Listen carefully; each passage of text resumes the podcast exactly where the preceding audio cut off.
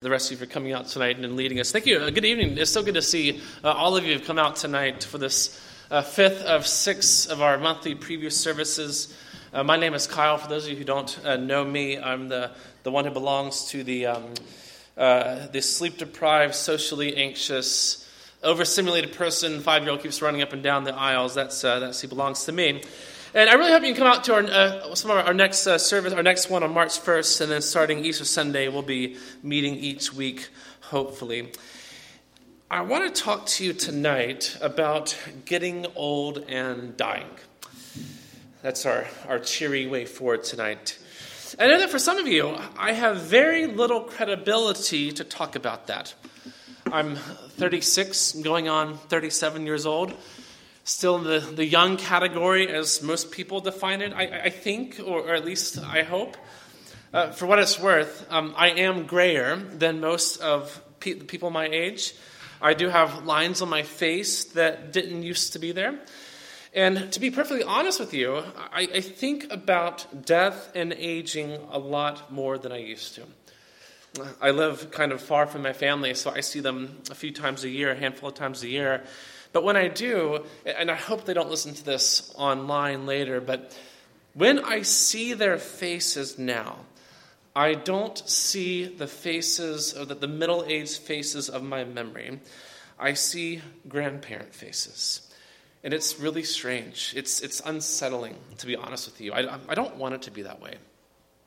There's a Bob Dylan song that a lot of you might know, uh, Forever Young.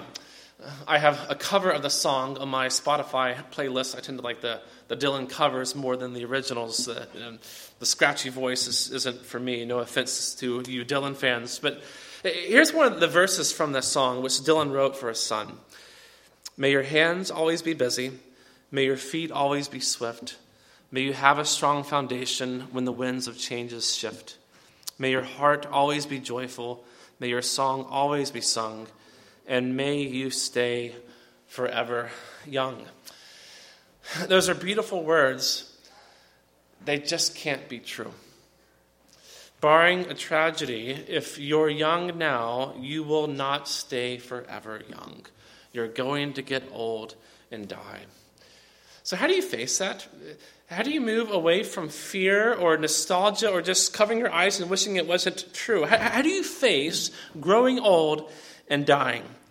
Well, here's what the writer of Ecclesiastes says. He, he calls himself the preacher. Here's what the preacher says. So this is Ecclesiastes uh, chapter 11, verse 7, reading through chapter 12, verse 8. And if you want to follow along in those blue Bibles in the pews, you can find that on page 559. So, chapter 11, verse 7, page 559.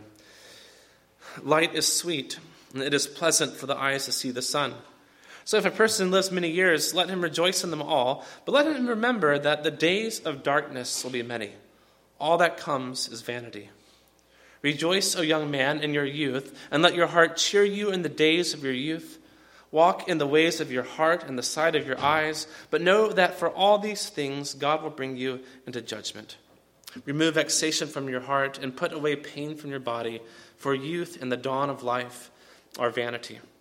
Remember also your Creator in the days of your youth, before the evil days come, and the years draw near of which you will say, I have no pleasure in them.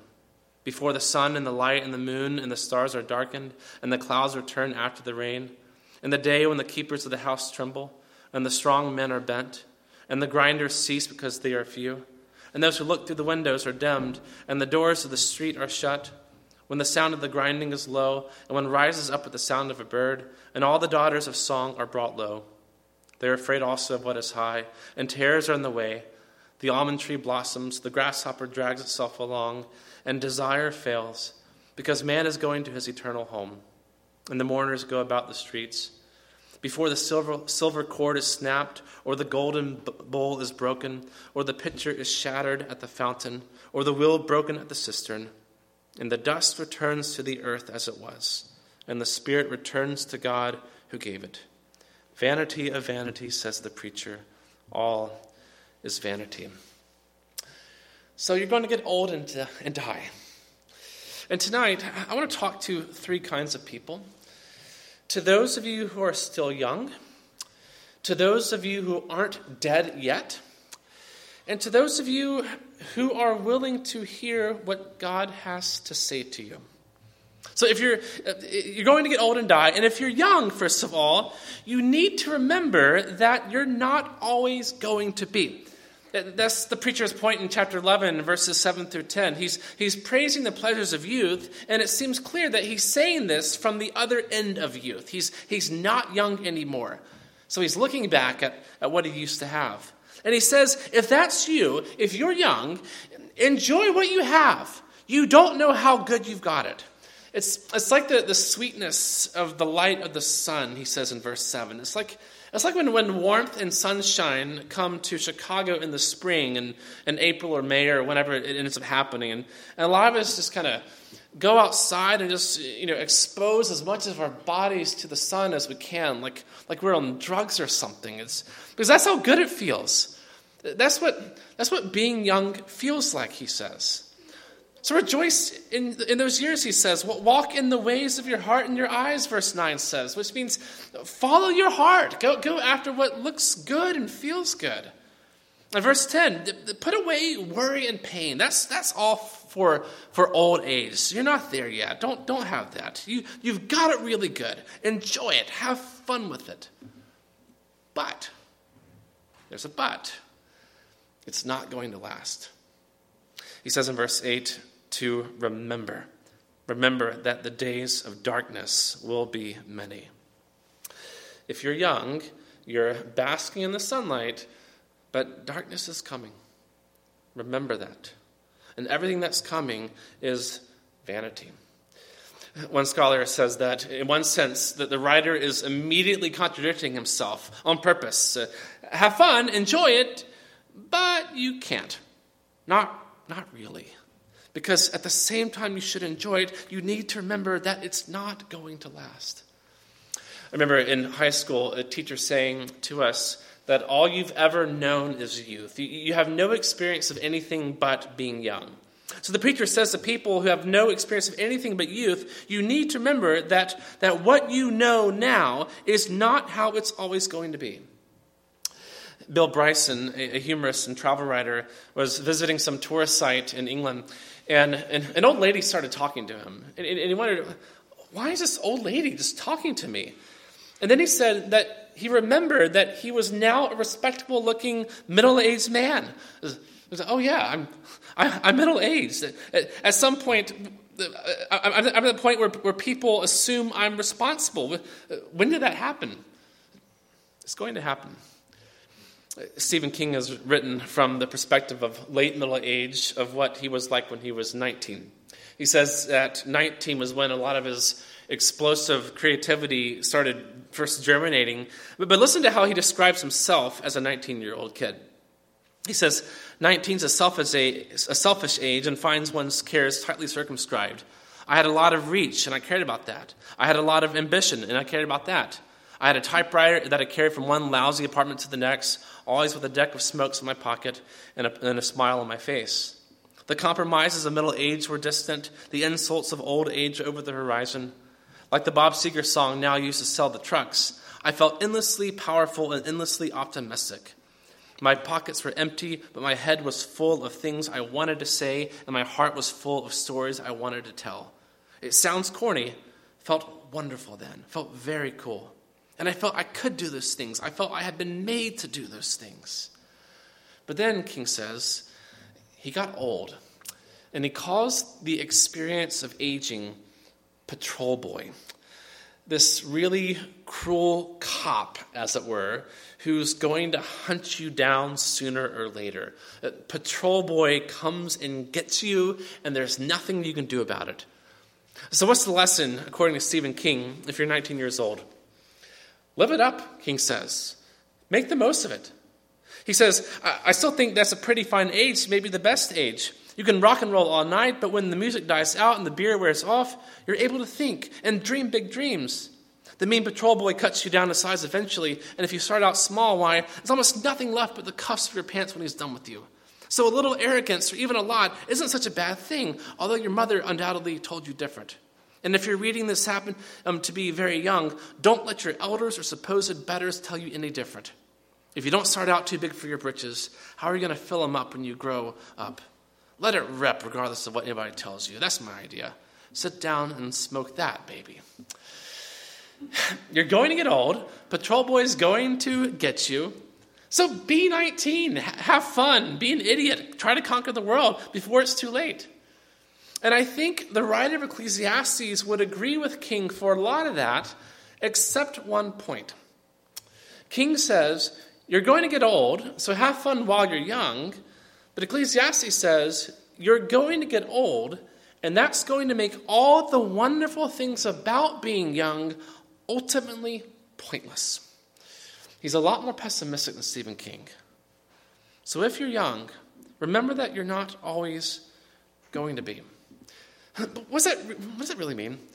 It means for you who are young, that if what makes you happy now, if what makes your life matter now, if that's not going to be possible for you in 20 years or 40 years or however long it takes, then you would be wise to find something to base your happiness and your life significance on something that's not going to abandon you one day. In other words, if who you are and what makes you tick is bound up so tightly in what you, in what you can only do when you're young, like the, the bar scene with, uh, with friends on a Friday night, or your sexual vitality, or, or working such ridiculous hours that only 20 somethings can pull off, uh, if, if that's what makes your world go round, then you need to know that one day you are going to lose all those things. So don't base your happiness, don't base your value, don't base your meaning on what you are going to lose sooner than you think. So if you're young, remember that you're not always going to be. Second, if you're not dead yet, remember your Creator before you are. This point was raised in chapter 11, verse, verse 9. Uh, follow your heart when you're young, but know that for all these things God will bring you into judgment.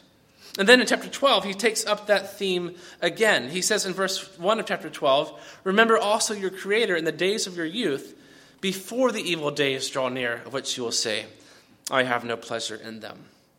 And then in the through the rest of the section, and what's the most beautiful and the, the saddest part of this book, he paints a picture of getting old and dying.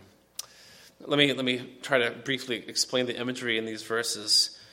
Getting old, verse 2 says, is like all the lights of the world the, the sun and the moon and the stars, all the lights going out. It's like darkness. And verse 3, getting old is like a house decaying and, and all the, the workers of the house stopping their work. And verse 4, it's like all the sound outside going silent.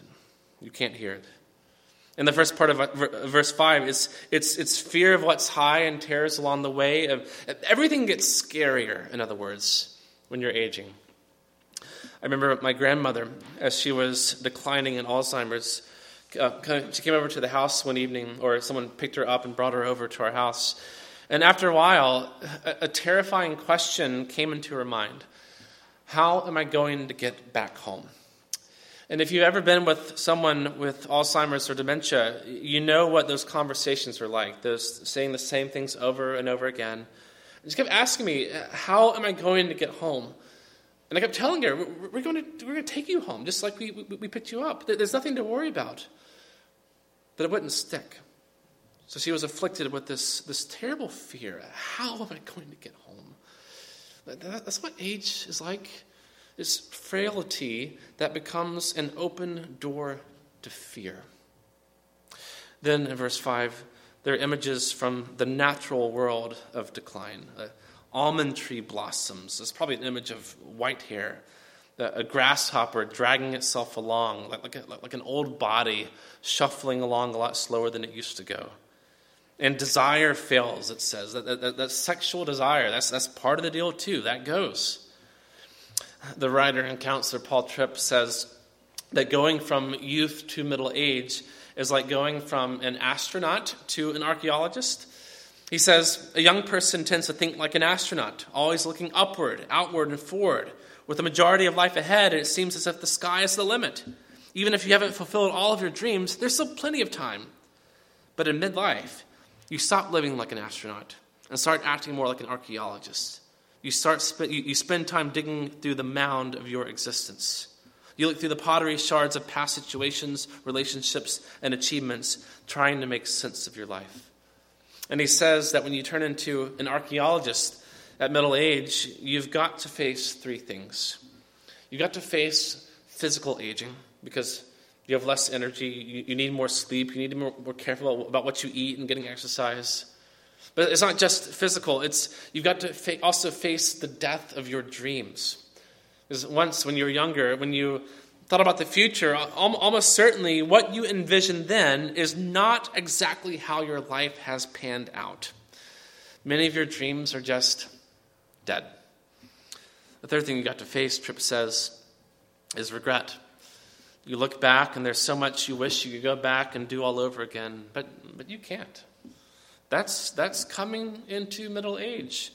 And then it just keeps going until you're here in the evil days. Uh, like most of you, I, I, watched the Super Bowl last week. And like most of you, I watched it more for the commercials than the game itself. And the commercial that stuck with me the most was the Google commercial of the old widower telling Google to remember all the things about his wife. Um, some of you might have wept during that commercial. Now, I'm usually the Luddite in the room. I, am not the, I'm not the latest technology kind of guy. And, and as much as I use Google, it's probably evil. But I was really touched by how this old man, losing his memory, slowly forgetting the love of his life, could use technology to help him remember. Because on his own, he wouldn't be able to do that much longer. It was all falling apart. And then the change in the section from old age to death. It's like verse 6 says these beautiful, expensive treasures, gold and silver, breaking. Uh, that's what happens in death. This, this beautiful, expensive human body breaking. Or it's like, it's like the apparatus of a water well falling apart. If, if there's no water, there's, there's no life. And in, in, in, in that culture, if there's no functioning well, there's no water. That's what dying's like. It's like the water getting turned off. And finally, in verse 7, he goes from imagery to just the brute fact of it. The dust returns to the earth as it was, and the spirit returns to the God who gave it. Maybe you've heard this language at, at funerals, you know, dust to dust, ashes to ashes. The evil days are coming, the preacher says. Old age and death are coming, and it's not pretty. There's nothing romanticized about any of it here. So he says, Remember your Creator before you get there. If you're not dead yet, even if you're not old yet, and you still got plenty of years ahead of you, remember your Creator before those days come. There's a character in Hemingway's book, Farewell to Arms, an old man. And he says that when he was younger, he thought that when he got older, he would become more religious. But to his surprise, that, that hasn't happened. he's just as unbelieving and as, as secular as he ever was. And so Ecclesiastes is saying you're not going to slip into some kind of piety when you get older. Uh, some people might drift that way, but it's not automatic that it's going to happen. Getting older is not a, a movement of inertia into faith. So, this is an active thing he's telling you. Before you think you might slip into something, remember your Creator. Now, for some people, his point doesn't have a lot of bite to it because you just don't believe it. He's saying you're going to die, you're going to return to the one who made you. God's going to bring you into judgment for what you've done, especially for, even for what you were for when you were younger. So remember your creator now before it's it's too late. And some people think that that's just not true. Or maybe you're not, you're not so sure that it's true. In Cormac McCarthy's novel, All the Pretty Horses, uh, two teenage cowboys run away from home. Uh, they've got nothing for them at home, so they, they, they try to make something new for themselves somewhere else. And one night, out in the desert by the campfire, looking up at the starlight, just shooting the bull, thinking all, all these big thoughts, and one of them asked the other, You think there will be a day when the sun won't rise? And his friend says, Yeah, Judgment Day. When do you think that'll be? whenever he decides to hold it. Judgment Day, the first one says. You believe in all that? I don't know. Yeah, I reckon. You? I don't know. Maybe. And maybe you're ambivalent like that. You, you, you don't know. Or maybe you're pretty firmly settled that, that none of it's true. That there's no creator to worry about, there's no judgment to worry about. So just, just live your life. So, what should you make of this if you're not sure about a creator? Well, the novelist Francis Spufford, who's a Christian, says, I don't know if there's a God, and neither does Richard Bloody Dawkins. And I agree with him. There are all kinds of reasons I believe in God, but I can't really prove it, and I don't think that you can disprove it. But if that's how you lean, or someone that you know leans that way, and you're wondering, how do I talk about these things? Uh, listen to this. This is what Michael Rota says. He's a, a philosopher at the University of St. Thomas in Minnesota. He says, I wonder whether you've had an experience I sometimes have, a, a vague, inchoate sense deep down that my life has a purpose, that there is something, that there's something or things that I am meant to do. This thought naturally suggests an argument. If humans are the accidental result of blind physical forces, which is what a secular scientific worldview says, then my life doesn't have a purpose. But my life does have a purpose. In other words, an atheistic worldview says that, that my life should have no purpose. I'm just, I'm cosmically insignificant. And yet, it sure doesn't feel that way to me. I can't prove that my life has purpose, but that's how I feel. And I want to suggest to you that the way you feel is more than just wishful thinking. It's actually a sign that you're not a cosmic accident. You are a creature in the best sense of the word. You were created. So remember your creator.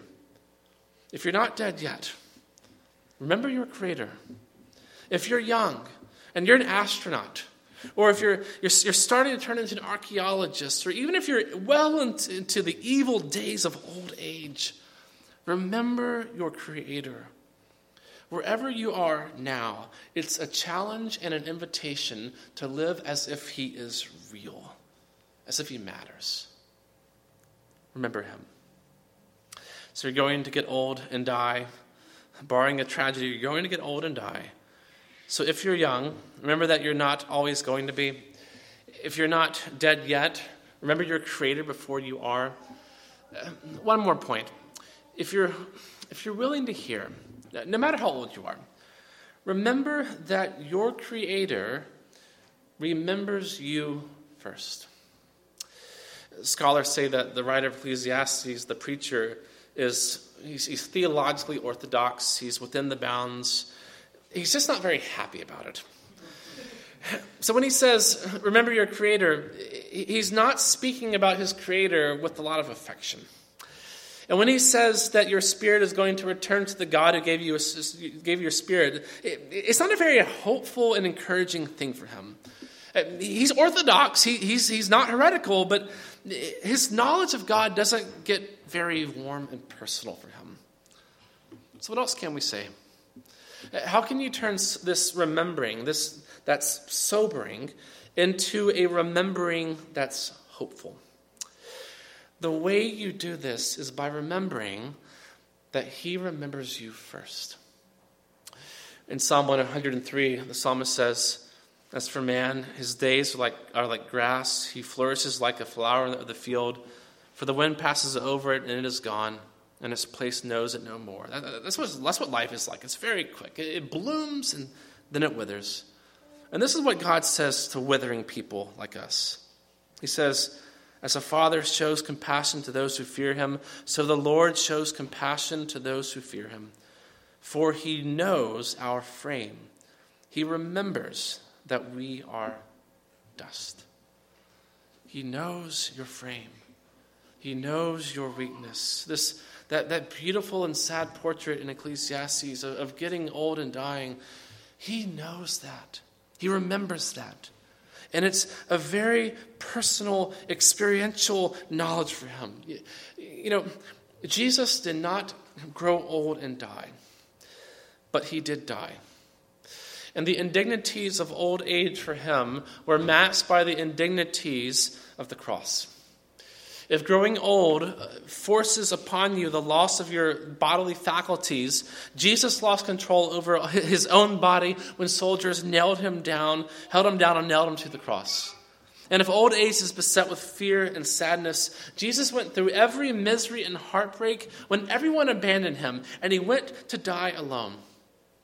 If old age and death are the evil days, as the writer of Ecclesiastes says, then Jesus went through the darkest, most evil day in human history when the innocent Son of God was executed as a slave. And he did it for you. God loved you and sent his only Son. He remembered you and sent his Son, Jesus, to die for you.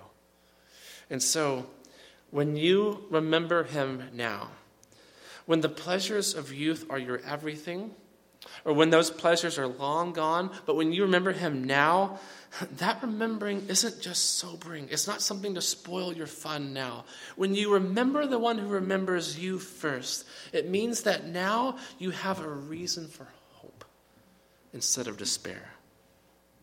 Your body will fall apart on you, but He remembers you. Your memory will go, but his memory doesn't. And when you have a reason for hope, you have a reason to find what the pleasures of youth, uh, that at the end of the day, that they're just poor substitutes for true happiness and significance. Because it's in your Creator who remembers you and in Jesus who died for you that you can have a happiness and a significance that can outlast any bodily transition you go through. If you're willing to hear, remember that your Creator remembers you first. I don't know how many years I have left in me, but it's something that I, I do think a lot about. And maybe you, do, maybe you do too, or at least you should think about that. You're going to get old and die. You, you've got to face that. If you're young, especially if you're a fair bit younger than me, aging can be like a, a foreign language to you, that there's nothing in your experience to compare it with. And if you're older than me, then you probably have good reason to think that that's exactly true for me too. But whatever you, wherever you are on your path, evil days are coming. Remember that. Remember that you can't look for your life's meaning and what's going, and what you're going to lose sooner than you think. And before those evil days come, if they haven't come yet, remember your Creator. You will return to Him. And most of all, you who are just dust, Remember that He remembers that you are just dust. He remembers and knows and loves through His Son Jesus. So, however old you are, remember Him. Please pray with me. Our Heavenly Father, thank you for this time together. Thank you that you remember us, that you remember us when we're young, you remember us when we're old. So help us to remember you and trust you not looking to our youth or, or good health to comfort us and satisfy us, but looking for that, looking for all those things to you alone. And we ask this in the name of Jesus. Amen.